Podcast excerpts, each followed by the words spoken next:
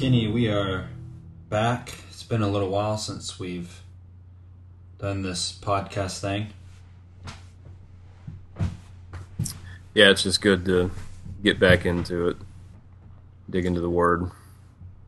Yeah, so today uh, we're going to dig into Jacob, um, continuing our study of the patriarchs, which um, there's a lot to cover with Jacob. He's kind of he's kind of spread out, mentioned a good bit, so I'm pretty excited about it. Yeah, it's it's uh it's actually it's pretty overwhelming because it there is such you know strong um, meaning behind his life, and and just like you said, it's spread out. There's a lot to cover, but um, I know we're not going to be able to cover it all. So hopefully, this will be kind of an inspiring you know look at it that might spur people's thoughts on uh, maybe to look at it a little deeper themselves. Yeah, I hope so. I hope that folks will go to menintheword.com and, and share some more things that they've studied with it.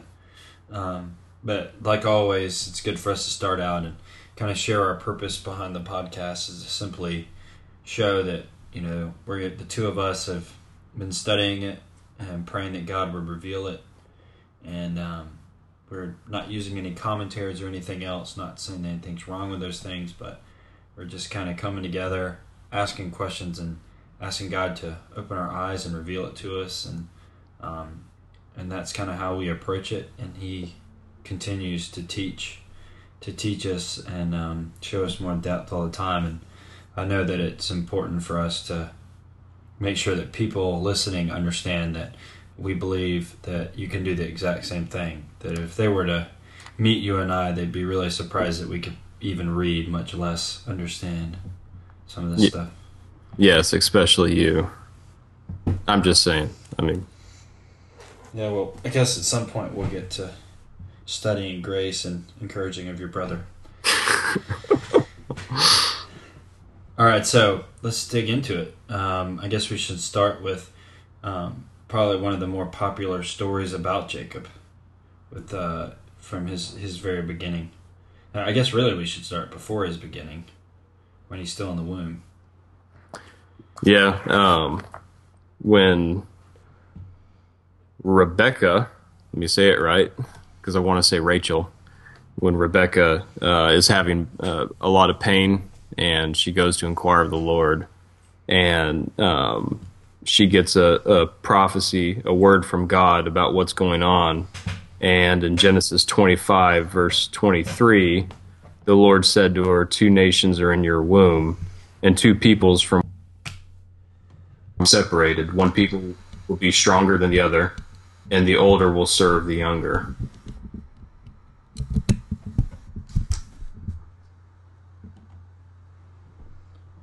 Right. So, I have underlined in my Bible, you know, right off the bat, the older will serve the younger.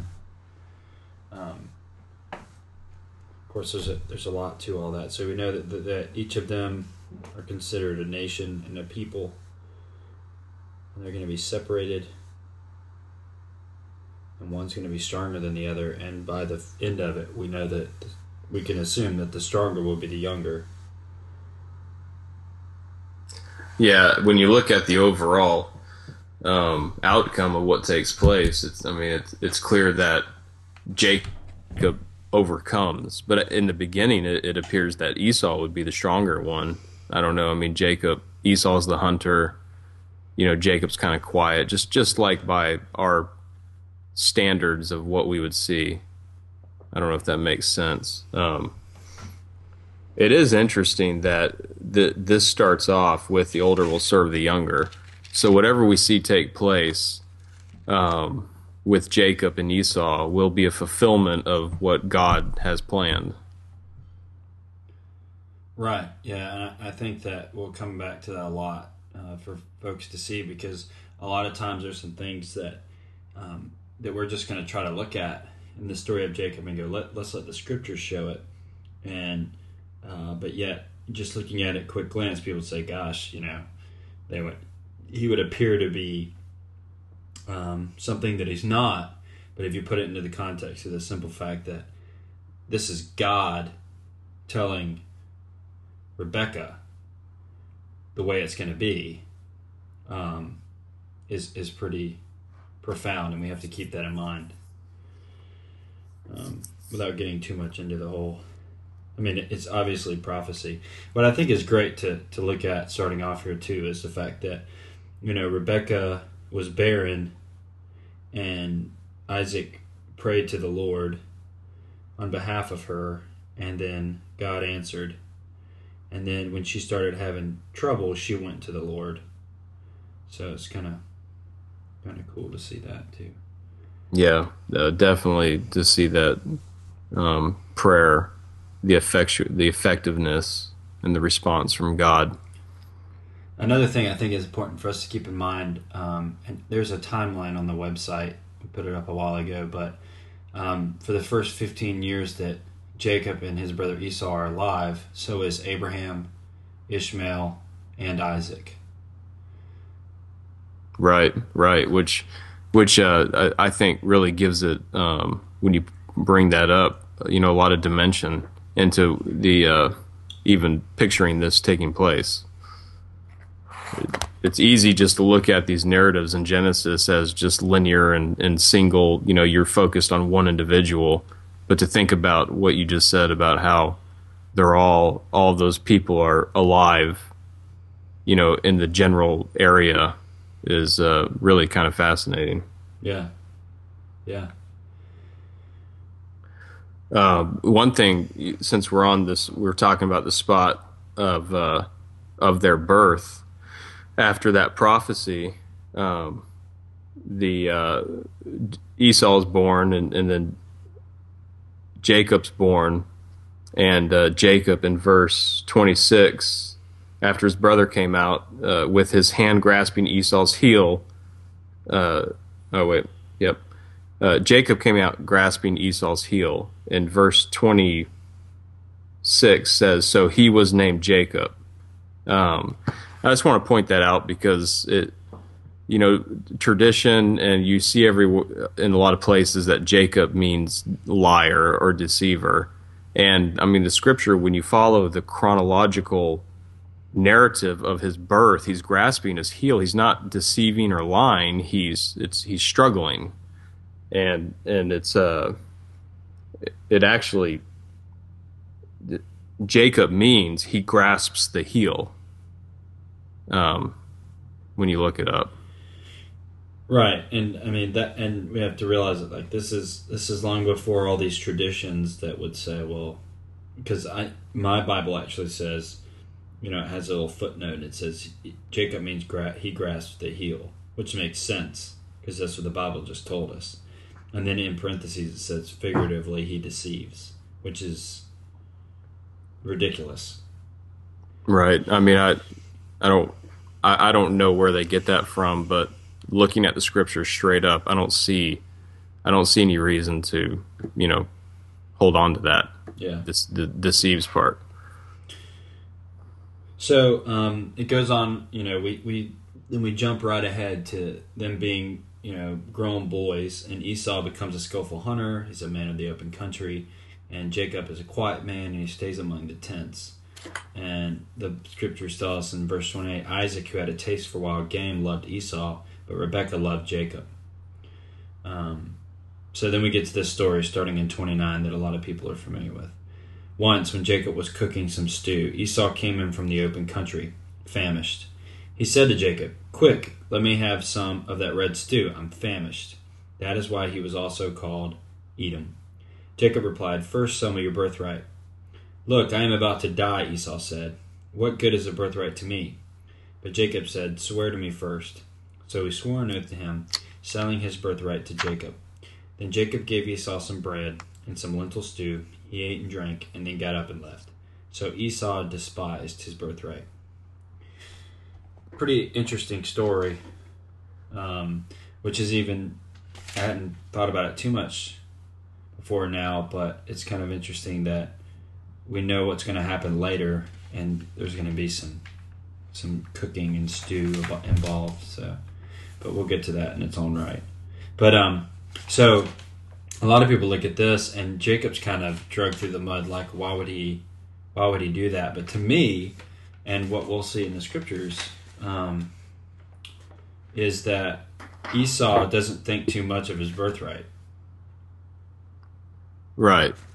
Um, yeah, and, I mean, you know, once again, make the point that uh, we're not saying Jacob is without sin or perfect um, in even any of these stories or uh, in his life, but yeah, certainly we, not. No, yeah, well, but I mean, it, it just, I guess we're we're kind of kicking against the fact that like these kind of stories here have been used by so many in sermons and stuff I've heard that they'll repeat this stuff and say, and if and if God can use a liar like that, He can use you. And I just don't think that's the purpose of these stories. And and we you know we know why because there's so much depth in them. Um, in this account, I, I think the verse to look the lenses to look at this is the very last one that says that so Esau despised his birthright. Yeah.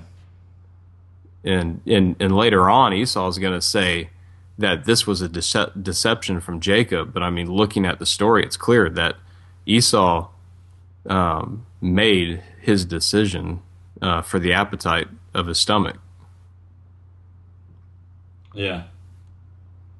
And you know what I, I just thought of? Um, it's interesting that this is about, you know, Esau says, I'm about to die. What good is it to me? And the birthright, uh, I, I, believe, would include the blessings, uh, which I think, you know, can be seen later on when, when what takes place. Uh, and the blessings, you know, are, are, the promises given to Abraham and Isaac um, that that they receive the land as an eternal possession or or everlasting possession and and so on. Um, that these blessings, this birthright is not uh, limited by life and death. It it's for God to be their God. So I, I don't know. I mean, I think we can kind of see in Esau's mentality there that Esau's strictly looking at uh, the physical things that his father has um, I don't know if we could, you know, flip it and see what Jacob's looking at, but it, it's strictly a physical thing to him. Yeah, and I think we see that we'll see that even more in Esau's character, especially when him and Jacob come to join back each other again, and he, you know, he embraces him, and he seems to be totally cool with doing that because he's like, I already have, he has a lot of things. Um, but right, right. Um, so you know, there's there's a key verse in the in the New Testament um, for this that's in Hebrews, um, and it says uh, it's Hebrews twelve verse sixteen. See that no one is sexually immoral or is godless like Esau, who for a single meal sold his inheritance rights as the oldest son. So the scriptures themselves say, look, there wasn't deception here. He sold it for the stew for a single meal he sold all of his rights as the oldest son. Yeah, and, and that's not even presenting it as uh, to to keep himself alive. It, it, just calls it a single meal, right? Like one of many. Yeah, yeah. Which, oh, go ahead. No, no, it's it's it's uh, seems pretty clear cut to me, but yeah, and it, and it makes me think, uh, and not that that Esau could ever uh, do what Christ did, but but we're going to see this type thing again um, with Christ, you know, fasting in the desert for forty days, and Satan tempts him to turn the stones into bread, and and essentially, if he were to give into that temptation, he would be using um, his inheritance for a meal, for one single meal, to turn the stones to bread and eat it. Uh, his inheritance would be, you know, what he came the the lost sheep of Israel and and such. Uh, because obviously, if he was tempting him, then it would have been a sin, and if he gave into it, then nothing he did from that point on would have fulfilled Scripture, right? Because he was without sin. Um, it, it's just an interesting thing to see that this takes place again later, but yet he overcomes, um, obviously, and he's our savior because of it. Yeah.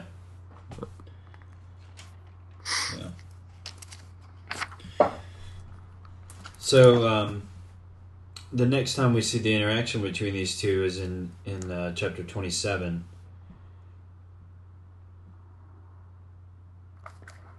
Um, I don't know if we should read the whole thing or just kind of summarize it. Um, you want to summarize kind of the next part, and then we can just read some of the meat in it. Yeah. Um, so this this happens when Isaac. It says that he was old and his eyes were were weak, so he could no longer see. Uh, he calls for Esau to uh, tell him that he doesn't know uh, how many more days he's going to be alive. So he so he wants to give him his blessing, but then he does something interesting by telling him go and hunt some game, cook it, bring it back here, and let me eat, so I can give you my blessing. So uh, Rebecca, I keep wanting to get them mixed up. Rebecca overhears this, and so she gets Jacob and says what what she overheard, uh, and tells him to go get some goats and and to uh, so base to basically cook the food, go in and and uh, disguise himself as Esau to get the blessing. Um, um, orienting myself. Jacob uh, said to Rachel, uh, "But Esau's a hairy man, and I am a man of smooth skin. What if my father touches me? I would appear to be tricking him and bring down a curse on myself rather than a blessing." Uh, Rebecca says, "Let the curse fall on me," and so they do this, and uh, they do succeed in tricking Isaac um, into giving him the blessing. And when Esau gets back, you know, he's furious. Esau's furious to find out what took place. That's a short summary. Yeah.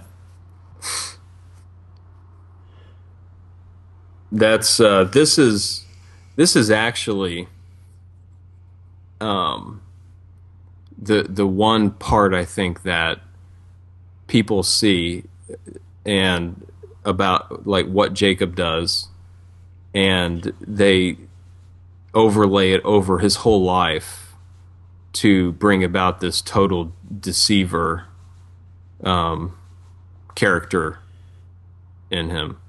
Yeah, and you know, I, I know looking at it, I, you know, my first thought is okay. Rachel, Rachel knows what God told her, but even the scriptures here um, show that he deceived. They do deceive Isaac. Um, but what's interesting is that doesn't negate. Um, I think the piece that is often forgotten is like Isaac gives the blessing to Jacob. And the blessing, when he blesses him, he says, starting in verse 27, Ah, the smell of my son is like the smell of a field that the Lord has blessed.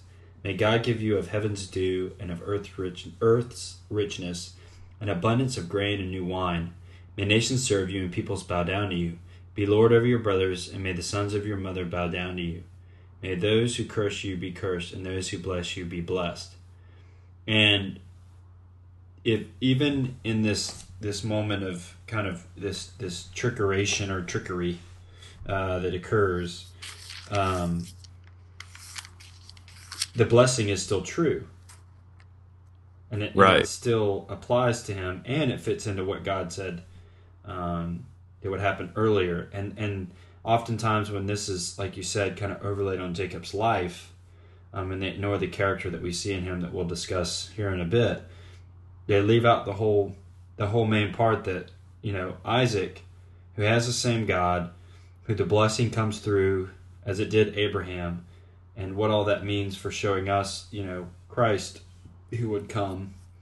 Um, it just kind of gets forgotten uh, which is quite amazing, really. I think.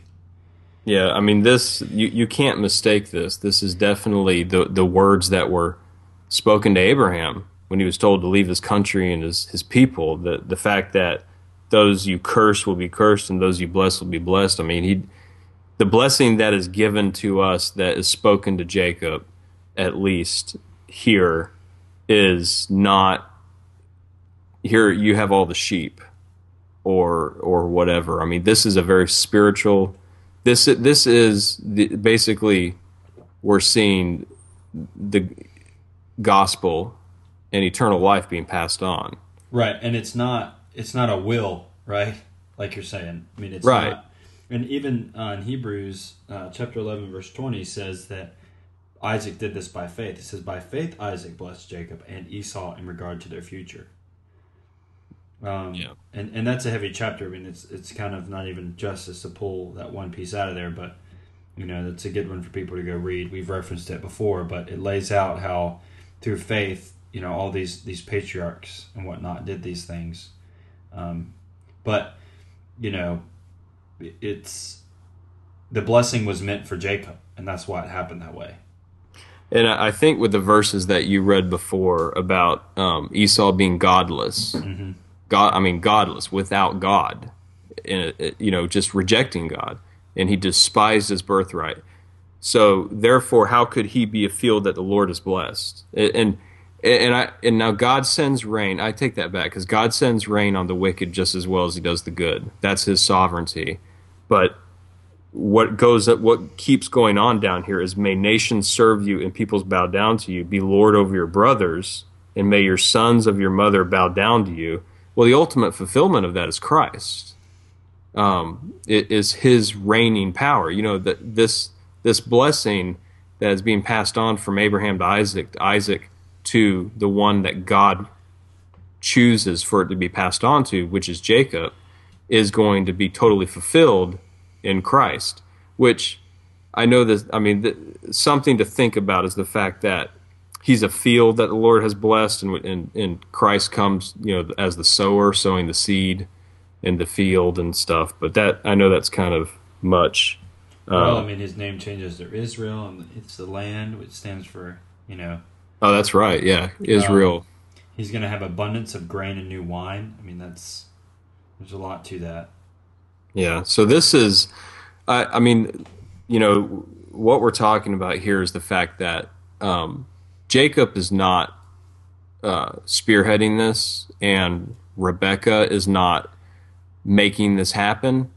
I, it's God doing this. He's choosing the one that the blessing will will go to because Isaac is in a moment of weakness. He's blind um, physically, but also, I, you know, I don't. Um, I- don't look down on him for trying to give the blessing to Esau because he loves Esau. Esau's his son. You know, it'd be like us trying to give a blessing to Esau. I, I'm, I'm sure he loves Jacob too. I know he does, but Esau was the firstborn. It, it's just the way that it, the tradition worked. But God doesn't go by tradition; He goes by the one He chooses. Right? Right. Um, Yeah. Yeah. Yeah. And it's kind of interesting because we're going to see that throughout the scriptures that through tradition, um, you know, uh, you know, priests and different rabbis and whatnot are going to think that they have it figured out, um, but they're kind of missing the point. right. You know, so it's kind of kind of interesting. And and and one thing to think about is what would happen if he didn't pass the blessing on clearly to one of the sons, and he died. Um, the fact that they were twins, you know, who, what kind of strife may that cause? I'm not saying that he was totally thinking clearly here, but I'm just saying there there's many aspects to look at in this. How about the part? Oh, go ahead. Well, and I think on top of that too, is just to realize that like Isaac, like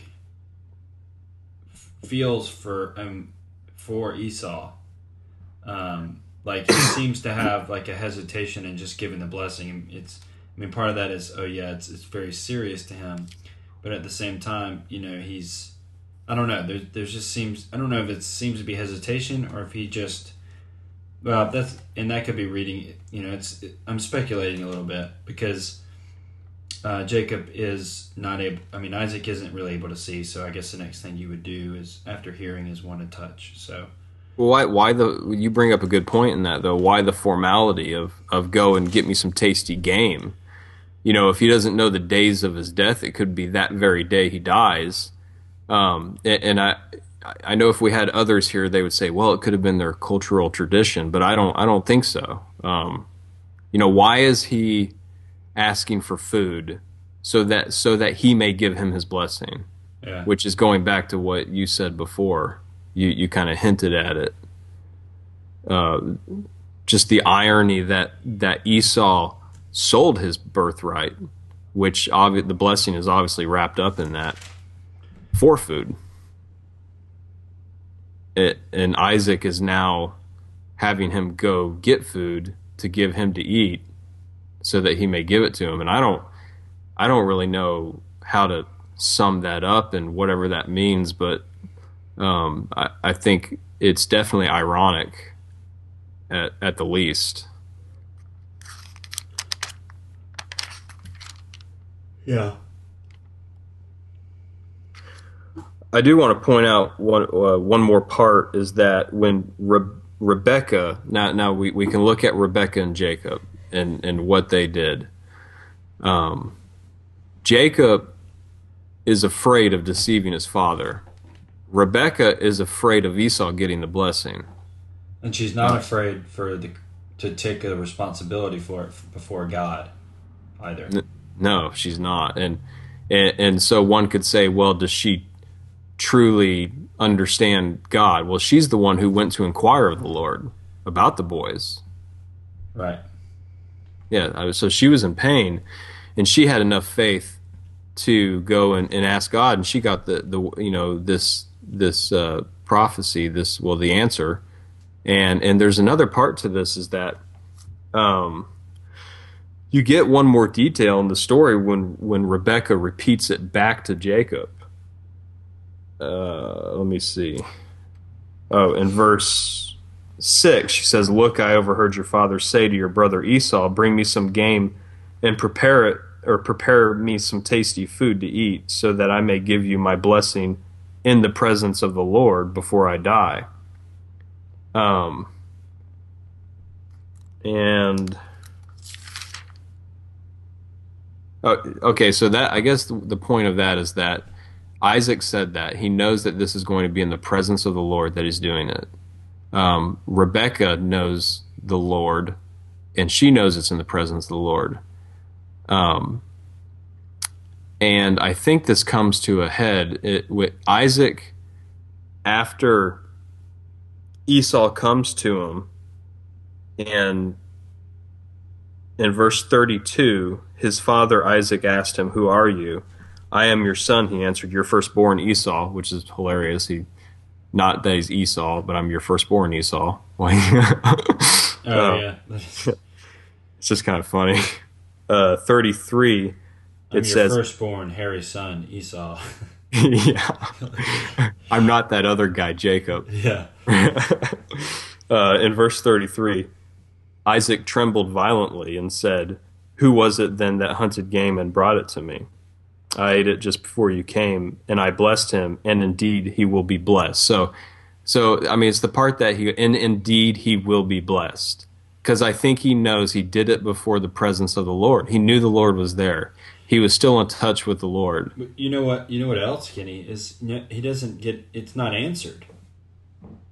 Like I mean, I mean, you know, he does say that he Oh yeah, he right. does say that he he you know this is the voice. What is it? Um, you know, uh, Oh, it's the uh, voice of my son Jacob, but the voice is the voice of Jacob, but the hands are the hands of Esau. But in this instance that you're talking about, he he trembles violently. I ate it just before you came in. I bless him, and indeed he will be blessed. When Esau heard his father's words, he burst out with a loud and bitter cry and said to his father, "Bless me, me too, my father." But he said, "Your brother came to seek into your blessing."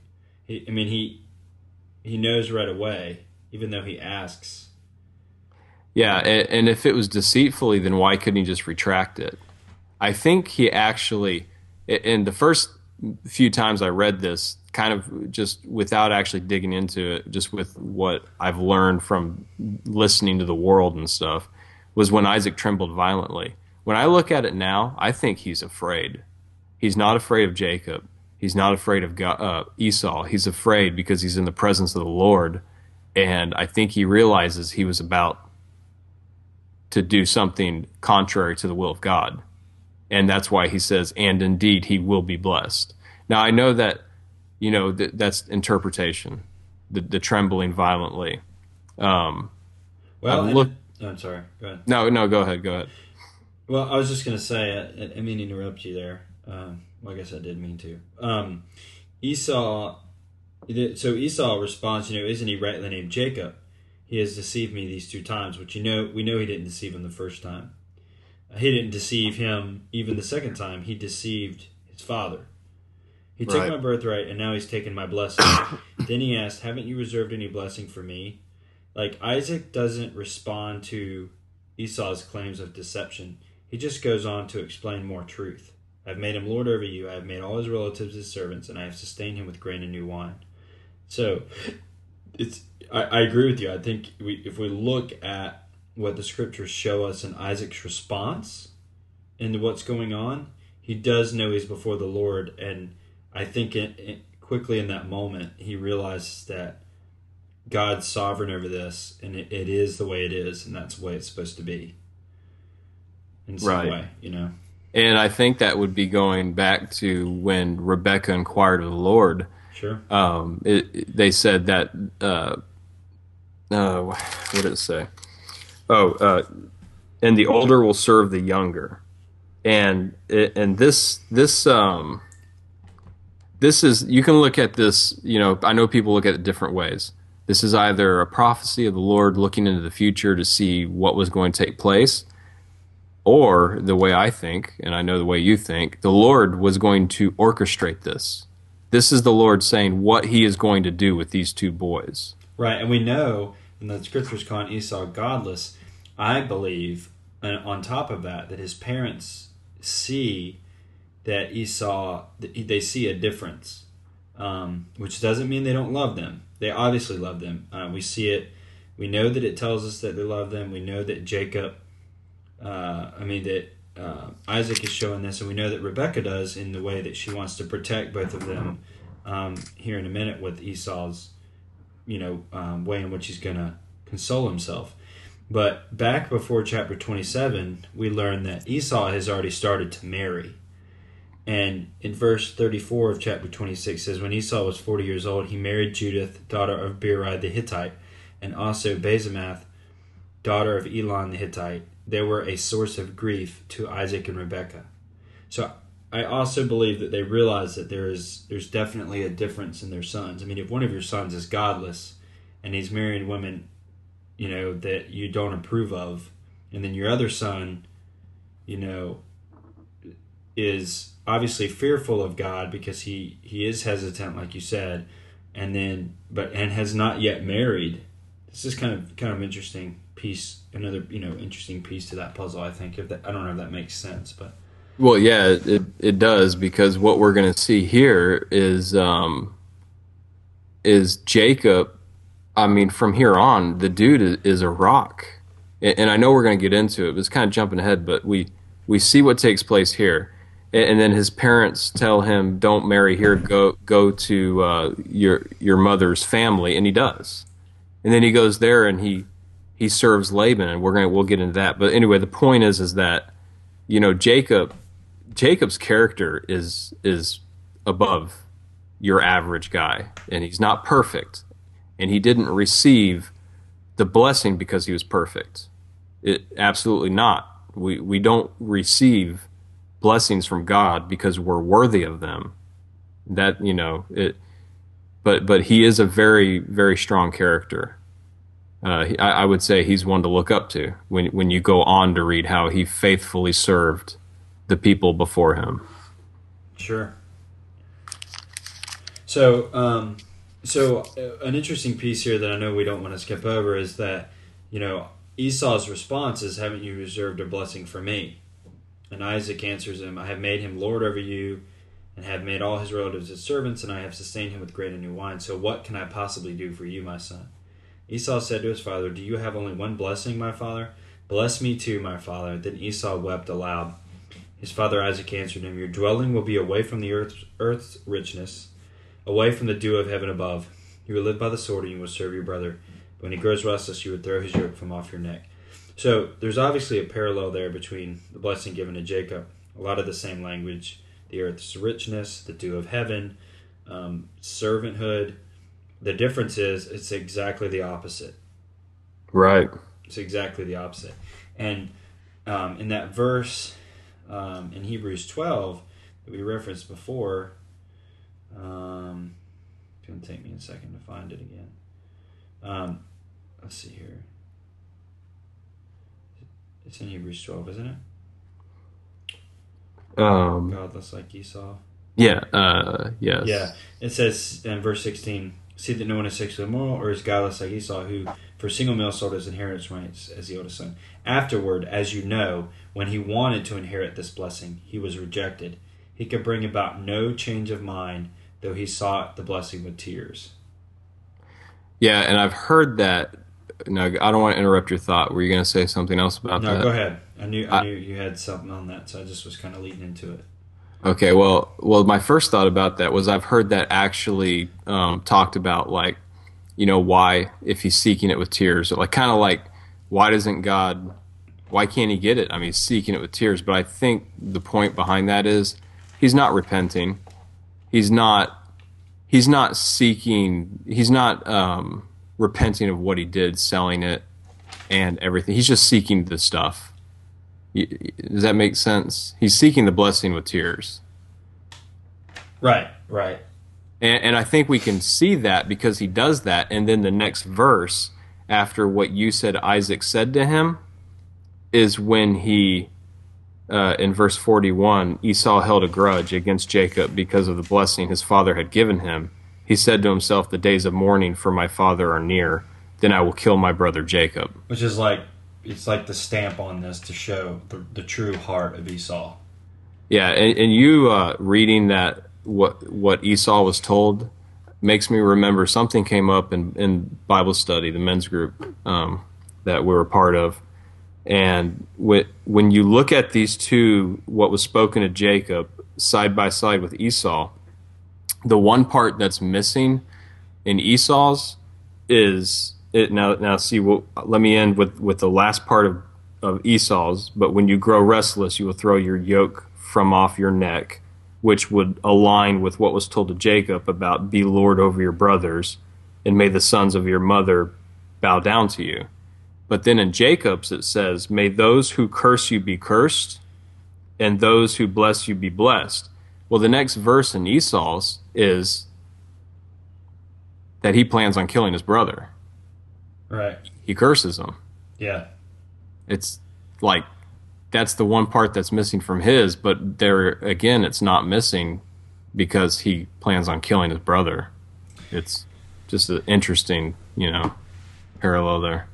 Yeah, and I think the other thing too that's uh, that So, in, and I don't I don't have a lot to offer with it other than there are a lot of parallels between what happens with Isaac and Ishmael and Jacob and Esau, because Ishmael re- still receives um, a prophecy and a blessing, um, and in in you know in the physical way he was also the firstborn. Um, yet the blessing came through Isaac, who I know was Sarah's. You know, actually came from the womb of Sarah, womb of Sarah, but there's some interesting parallels there, I think, um, with the whole blessing and birthright and older and, and younger. if you want to look into that, um, and I, I know we're not gonna have time probably, but it there there is, and I, when I say you, I mean anybody listening. I know you've looked at it, Brian. Um, we've talked about this in Galatians, and and I think I I think Isaac and Ishmael very much do do parallel Jacob and Esau. Um, but reading Galatians and Hebrews chapter or uh, Romans chapter 9 um, is a very important one to look at too. Yeah, definitely. All right, well let's let's press. So he he he does curse his brother, and then, which uh, what we kind of alluded to earlier, we get this this response by Rebecca, who uh, once again is kind of orchestrating what's going on and seems to kind of discern, and she hears it, um, you know, and she tells Jacob that his brother is consoling himself with the thought of killing him. So then he asks, she asks him to flee to her brother Laban and Haran, and then we get that, and the, and she says that she'll send word to him to come back. Um, why should I lose both of you in one day?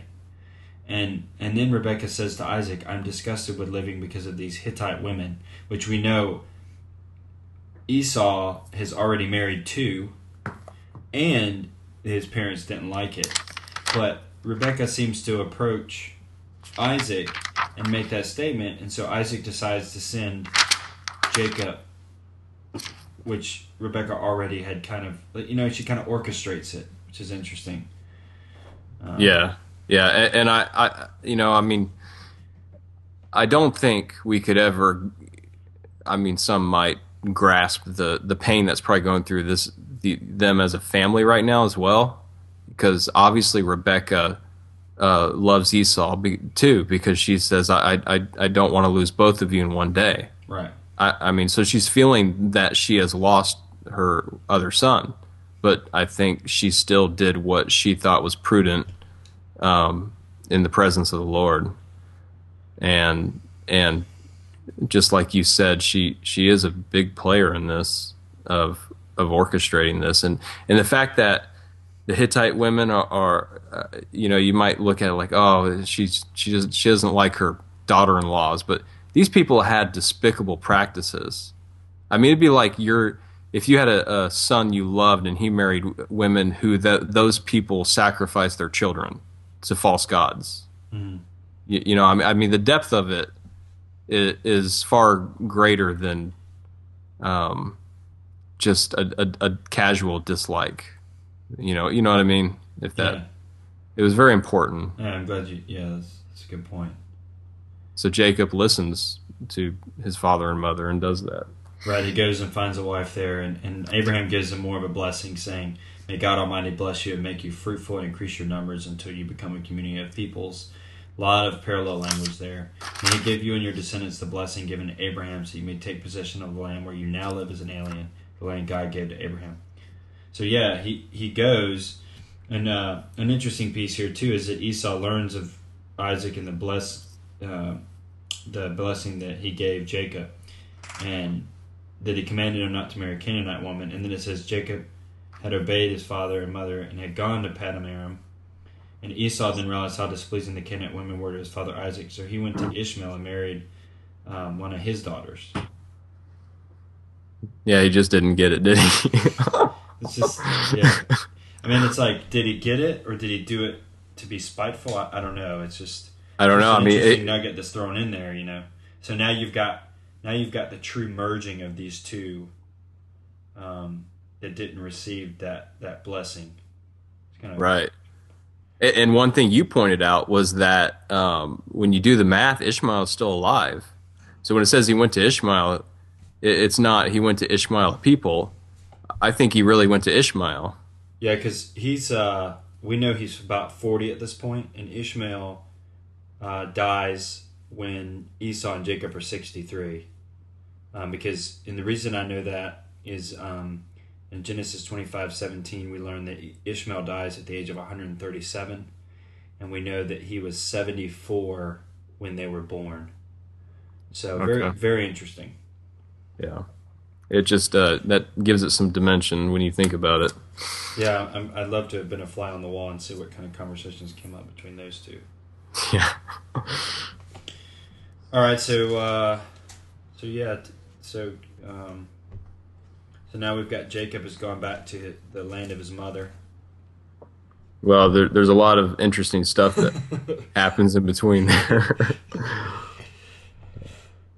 it's like. Uh, and the thought of just setting off into the desert like at the spur of the moment the guy stops somewhere to sleep and he puts his head on a rock this is the same guy who lived among the tent, among the tents and was a quiet man I mean, yeah for him to venture out and leave like this is a big deal i mean he's not just listening to them he is he is headed out on an adventure like like full like all or nothing and apparently didn't have a sleeping bag yeah, and we know this because of uh, he has to use stones to to lay it lay his head down on, right? Verse yeah, to, to, to rest on. He rests on the stone. That's a foreshadowing. Um.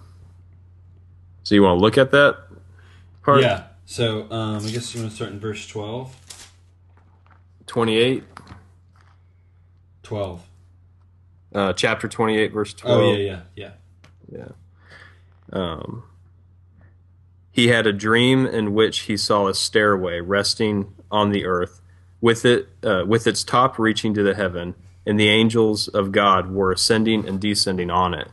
There above it stood the Lord, and he said, I am the Lord, the God of your father Abraham, and the God of Isaac.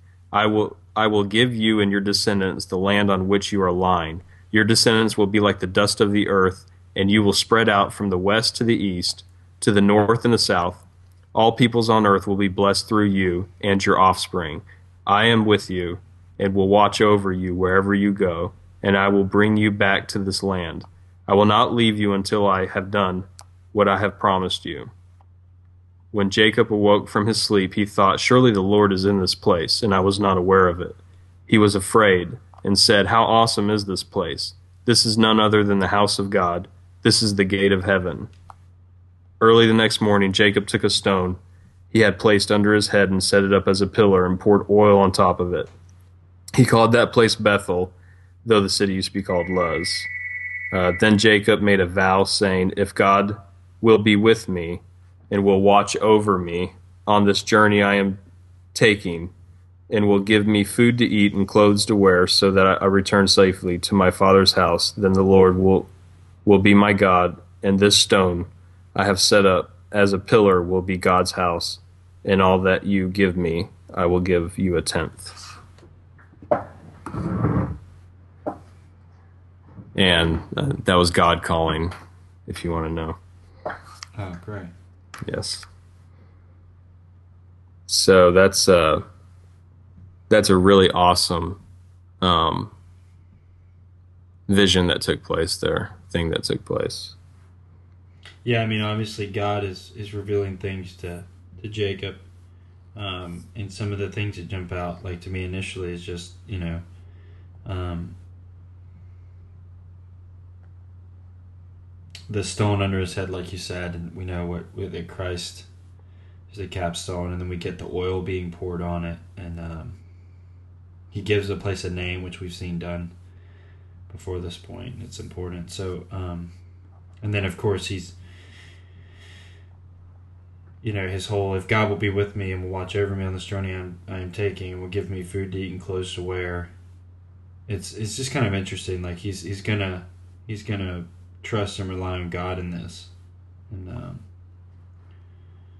the stone yeah. will be God's house, and all of you that you give me, I would give you a tenth. I mean, the whole thing is just quite, it's quite powerful.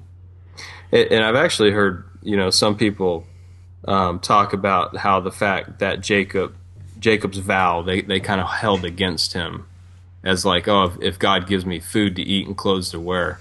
Uh, I've had some people point out like that was you know that's kind of arrogant or something. I, I don't know why, but it but but if you think about it, it's not because if if God isn't the one giving Jacob the food and clothes, and where who's he getting them from? And and if if God is the one feeding him and clothing him, then then the Lord is his God. You, you know, it's it's it's the whole thing of Jesus saying, um, the Lord saying, even you know, I, you're you're naked, blind, you know, you, you don't, but you don't know it, and you, you, we need to take the clothing of salvation from Him. Well, actually, He gives it to us. We don't take it, but yeah, you know what I mean. I mean, it's it's it, it is the fact that He is His Lord that He will have those things from Him. Yeah. Um. And that I, I think the uh, the fact that he presents himself as uh, so so the, there's the stairway and there's angels ascending and descending on it, and there above it is the Lord. Um, and he says, "I am the Lord, the God of your father Abraham, and the God of Isaac." Well, this is what Jesus says to prove that God is the God of the living and that there's a resurrection, that that He's the God of Abraham, Isaac, and Jacob um, which is an interesting part of this because he goes on to say all peoples on earth will be blessed through you and your offspring. That's that's the gospel. That's the Gentiles being blessed as well. Um, that we know from Genesis chapter 12 when Abraham first receives it, and then Galatians Paul reveals that that was the gospel being announced ahead of time. Um, so we're seeing that now too. Right. Did you have the John verse with Nathaniel? Let me see.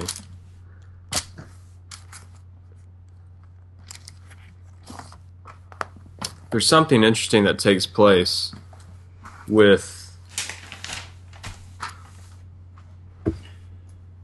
um,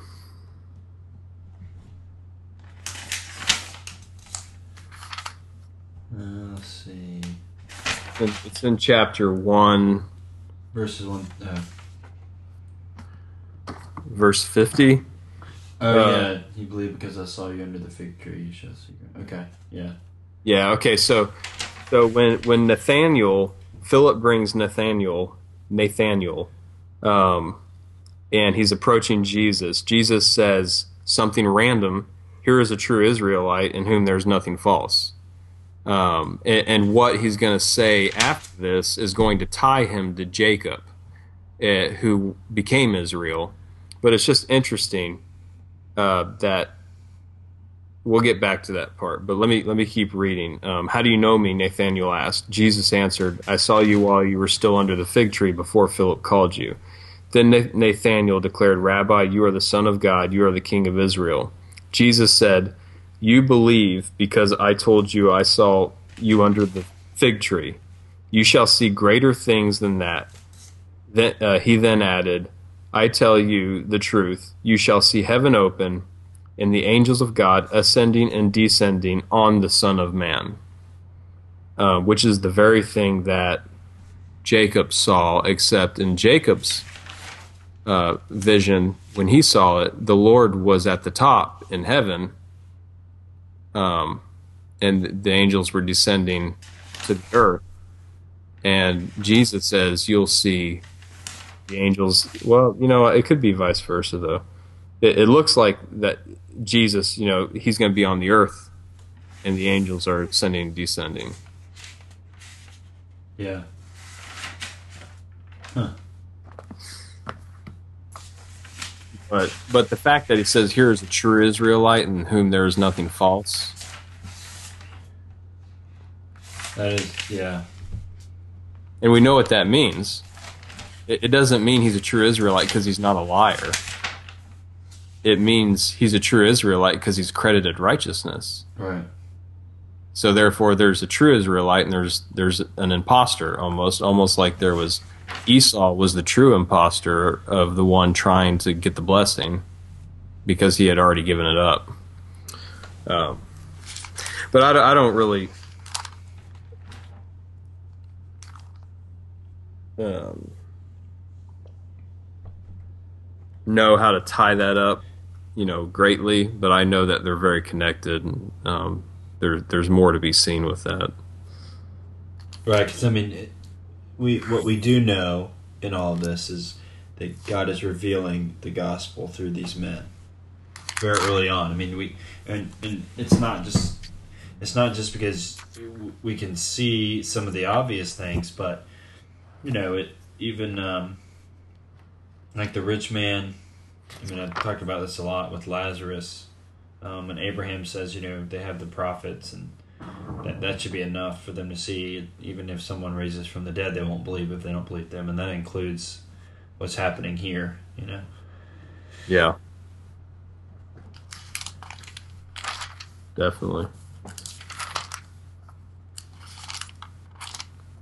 So- All right. Um,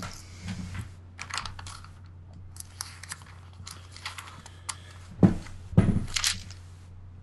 there's just so much to Jacob that I feel like we're gonna have to skip over to kind of cover the, the big things. So hopefully, hopefully people will go back and look at it.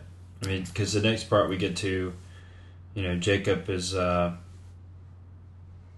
well, there, there's just so much more because we know that there were some things going on that we skipped in an earlier chapter when we first started talking tonight um, with the wells and, and, those kind of things, and we know what water means, and um,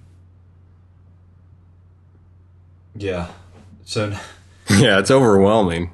I mean, definitely. All right. Well, so Jacob Jacob comes up on some some um, during his journey. He comes up to the to the land. He's at a well in the field, and there are flocks of sheep lying around it, and the sheep are watered from the well, and there's shepherds there. And J- Jacob asks them, "My brothers, where are you from?" And they'd say they're from Haran. And he said, "Do you know Laban, Nahor's grandson?" And they they knew him. And he asked if he was well. And they said, Yeah, here comes his daughter Rachel with the sheep. And then in verse 7 of chapter 29, look, he said, The sun is still high. It is not time for the flocks to be gathered. Water the sheep and take them back to pasture. We can't, they replied, until all the flocks are gathered and the stone has been rolled away from the mouth of the well. Then we will have. Then we will water the sheep, which the language there is just so big. I mean, I'm viewing Christ, um, you know, with the rolling away of the of the stone, um, so that we can, you know, revealing that he's been resurrected, and now we have the water that that we, you know, that will never thirst. So it's just kind of interesting. You got the sheep being gathered. Um, so then Rachel comes up, and Jacob tells her who she is, and they're just, you know, super excited. Um, and yeah. Laban she takes him to Laban, and Laban says, "You know, you're my own flesh and blood." So, um, kind of the beginning of a very interesting relationship. Yeah, and one one verse I want to just throw in there real quick about wa- uh, watering the sheep, and you know Jacob rolling the stone away, which we know that Christ is going to come through the lineage of Jacob. Um, is that Jesus in John seven thirty seven says, "If anyone is thirsty, let him come to me and drink." Whoever believes in me, as the scripture has said, streams of living water will flow from within him. By this he meant the Spirit, whom they, those who believed in him were later to receive. Later to receive, obviously, after the stone had been rolled away and he had been resurrected, um, which is just going, adding on to what you were talking about there. About the imagery of, of the sheep. And we know he came for the lost sheep. And watering them. Yeah. So, and and Jacob uh, receives his bride at the well. He does. Which is more uh, imagery of of bride of Christ basically standing there saying this to his bride too, um, coming for his bride. So. So uh, he meets Laban. Yeah, Laban's got two daughters. Um, and Jacob, you know, he falls in love with Rachel, and he agrees to work for Laban for seven years in return for, for Rachel's hand in marriage. And Laban tells him, you know, it's better that I give her to you than to some other man. Stay here with me. So Jacob serves the seven years, and then Laban deceives him and gives him uh, Leah, his other daughter, his firstborn. And then when daylight comes, you know, um, Jacob sees that he's been with he's been with Leah, even though he thought he had Rachel. Um, when he says, you know, why have you deceived me? And Laban says, it is not our custom to give you the younger daughter in marriage before the older one finishes daughter's bridal week. Then we would give you the younger one also in return for another seven years. So Jacob does it. He finishes a week with Leah, and then Rachel becomes his wife, and he serves for um, seven years, another seven years. Yeah, when when he uh, could have felt very much within his right not to. Yeah. So then we have these interesting things that happen between Leah um, and Rachel, and Rachel's given a maidservant, Bilhah, and then you know you get Jacob's first um, four sons are born: uh, Reuben, Simeon, Levi, and Judah um, to Leah, and Rachel wasn't bearing him any children, so she she became jealous, and um, it's kind of interesting. It reveals Jacob in, in verse thirty. Rachel saw that she was not bearing Jacob any children. She became jealous of her sister, so she said to Jacob, "Give me children, or I'll die." Um, and Jacob became angry with her and said, Am I in the place of God who has kept you from having children? Um, so she gives her maidservant, and he has another son, his fifth son, Dan. Um, and then he conceives his sixth son with Bilhah, uh, Naphtali. So then Leah sees that she's not having children and gives her servant, and he has a seventh son, Gad. And then his he has another one with that servant Asher, his eighth son. Um, yeah, I mean, I, I feel like I'm just rambling on here, but you know, he ends up. Um, it it kind of goes back and forth, and there, there's some things in between there that I'm sure have some meaning, like the. Uh, I don't know if you see anything with the mandrake thing or not, but. I haven't. I haven't seen anything with that. Not that there isn't anything. I just I don't know it. Um, what one of the things big that I see is that there's this almost this competition going on for Leah to get the love of her husband, but you know for the first three she she speaks something about this time my husband will love me, but when she gets to Judah, who is um, you know the one that Christ will come through, she says this time I'll praise the Lord. That's pretty awesome. Yeah, so I mean, what you know, what the the point of that is that you know the word is is the perfection of it and what God has done. Um, it, it's just it's riddled with Christ. You know, I mean, it is it's about Christ. It, it, it all is. It's all pointing to His coming. Um, even in the in the the minor, what seems to be minor details. Yeah, yeah, that's awesome. Um,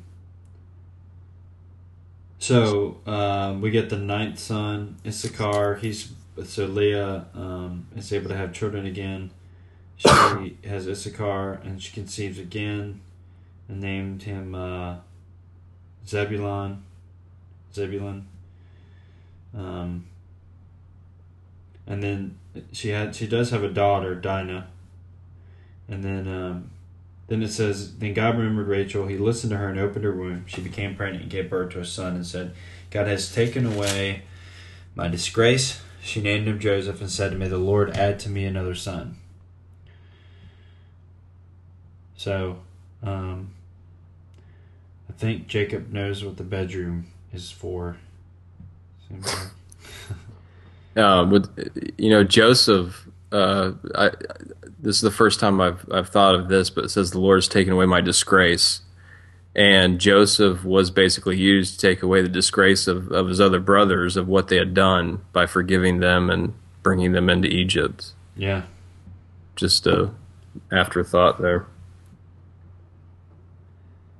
But yes, he and it's also interesting too that the next verse we see in 25 it says after Rachel gave birth to Joseph, Jacob said to Laban, Send me on my way so I can go back to my own homeland. So he hasn't heard back from his mom that things are okay for his return, like she said when he left. But he has Joseph, and now he decides it's time to head back, which is very interesting too. Mm-hmm.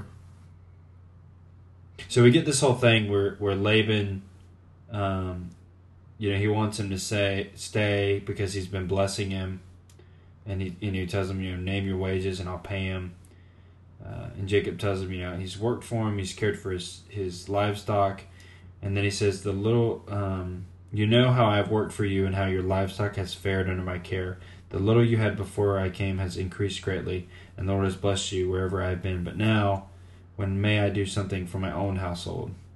And Laban presses him and wants to give him something. Um, and Jacob said, Don't give me anything, but if you do this one thing for me, I will go on tending your flocks. And they have this whole dividing amongst the spotted and dark colored, speckled and spotted sheep um, to be his wages. And then God continues to bless Jacob through that, um, even though Laban still tries to deceive him. Right.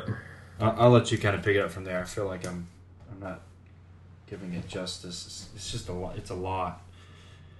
Um, well, no, you're doing good job. I, I, uh, it is a lot. Uh, Jacob basically accepts the imperfect sheep. It's not the the clean white ones, and you know, it's the speckled and spotted, um, which is has implications too when we talk about Christ and his sheep. Um, and Laban does constantly change it, but Jacob faithfully serves him for 14 years. Uh, so you you left off at um, he oh they, they come up with a deal that Jacob will get all the speckled and spotted. Um, after let me see after some time uh, Jacob or the, the, the an angel appeared to Jacob and told him to go back to his homeland. Um, and so he comes to Rachel and Leah and says, basically, it's time to go home. They uh, they leave when Laban is shearing his sheep, which means he's not around uh, on the journey because one thing Rachel stole her father's household gods on the journey, Laban meets them and uh, is furious that Jacob had done this. And at this point, Laban doesn't find the household gods, but this at this point we see exactly what Jacob had been through for the last 20 years. At this yeah, this this is 20 years now. Um Let me find it. I have been with you in verse 38 of 31. I have been with you for 20 years now. Your sheep have, and goats have not miscarried, nor have I eaten rams from your flock. I did not bring you animals torn by wild beasts. I bore the loss myself, and you demanded payment f- from me for whatever was stolen by day or night. This was my situation. The heat consumed me in the daytime, and the cold at night, and sleep fled from my eyes. It was like this for the 20 years I was with you, I was in your household. I worked for you 14 years for your two daughters and six years for your flocks, and you changed my wages 10 times. If the God of my father, the God of Abraham, and the fear of Isaac had not been with me, you would surely have sent me away empty handed. But God has seen my hardship and the toil of my hands, and last night he rebuked you. So it, it's clear there what Jacob has been through for, for the last 20 years. Um, it definitely was not, would not be good working conditions. Yeah. So they, uh, they come up with a, a, treaty of, of not crossing a line to uh, harm each other. And Jacob continues uh, onward to uh, meet Esau. Um, and this uh, Jacob is very afraid of Esau, and they uh, he divides his flocks up, or he, he sends a, a basically. I mean, it, it, looks like a huge amount of his flocks to him to um, uh, give him a gift ahead of of the his family and when they meet, Esau receives him favorably uh, with what you uh, alluded to before. I think the reason was is Esau says, "I already have plenty, my brother." Um, God has blessed Esau uh, physically w- with possessions, uh, pr- along with blessing Jacob with his possessions. Right? I mean, because both would come from God. And um, Jacob goes on to uh, live in, near Shechem. Um, there's one point in there that Jacob wrestles with with an angel, with God. Um, I don't know if you want to tackle that, or I, I don't really know much about that. Yeah, just trying to. I'm thinking, uh, looking ahead, we've got a good bit still to cover. I think. Um, Maybe do two parts. yeah, I, I mean, I'm, I was going to ask you if you think we should do two parts. Yeah, I think so. I, I think I think it'd be a shame to pass over some some of this stuff. So Okay. So th- this is probably a good spot to stop because this is uh, a really interesting, very interesting spot um, as we see Jacob's life play out some more. Um, and and it would be nice to kind of cover his uh, what happens when he when he meets with Esau again and all those kind of things. Um, so, um, yeah, it's kind of interesting as as we progress through like kind of the different the, the similarities that occur in in you know Abraham and Isaac and Jacob's lives, and then the obvious differences and where God is starting to reveal more things. Um, so it's it's it's pretty neat to see, and and I think it's important for us to again just to remind people listening that you know we are not at all feeling like we're covering we we know that the scriptures are deep beyond I mean immeasurably deep. And there's so much to be seen in this and, and I hope that others will share what they've seen in it but um yeah so I, I think that just kind of you know looking at what we looked at today Kenny just the part that always really stands out to me with Jacob is his willingness to to serve Laban those years and just thinking um, you know in my own life how quickly impatient I can be with something. And yet he, he has this character um, that uh, is pretty pretty impressive yeah, and, and I mean he he um he has a perspective. It seems. Uh, I mean, I guess God gave him that perspective, but uh, just what you said. I mean, the the only way you could serve like that is to have a different perspective other than the the pain of the situation you're in. I think that that was a that's a gift from God. Um, yeah yeah.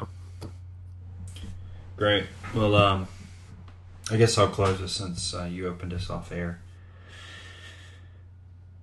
so dear Heavenly Father uh, thank you for this opportunity to uh, dig into your word again um, with uh, with Kenny, and I thank you for the encouragement that, that that provides. Lord, I thank you for the opportunities we have um, and the examples that you give us that we can go into it and you reveal to us um, things, Lord. And there's some things that we're not going to see it first or understand, um, but that's okay, and it's okay for us to go to you and ask for you to, to reveal it to us. Um, and if it's your will, you'll do so, and and um, and if not, Lord, that we can find comfort in knowing that you are sovereign and it and it is completely and hundred percent true and infallible. Um, so, Lord, I just thank you that you give us the opportunity to question, um, Lord, and you, you are ultimately, um, as we see in Jacob, this patience. It does not even come close to comparing with the patience that you show with us as a loving Father. So, Lord, I thank you for these stories. Um, and I thank you that they're not just stories, um, Lord, that they're not just literal, actual events that did occur, but they're also figurative and that they're pointing to this redemptive story that you have um, set up that is not about us, Lord, but it's about you and the glory that you have that is also immeasurable. Um, so I thank you again for this, just this time, the opportunity Kenny and I have to to dig into this, and despite being in two um, completely different states, and um, and that we can continue to grow our friendship and our um, unity as brothers in you. And we thank you for your Son, and that you have credited us with the uh, the righteousness, um, Lord, that you the same righteousness that you credited Abraham with. Um, it's very humbling, and we know we don't deserve it, but we thank you that you have um, given it to us. Lord, we pray all this in your name. Amen. Amen.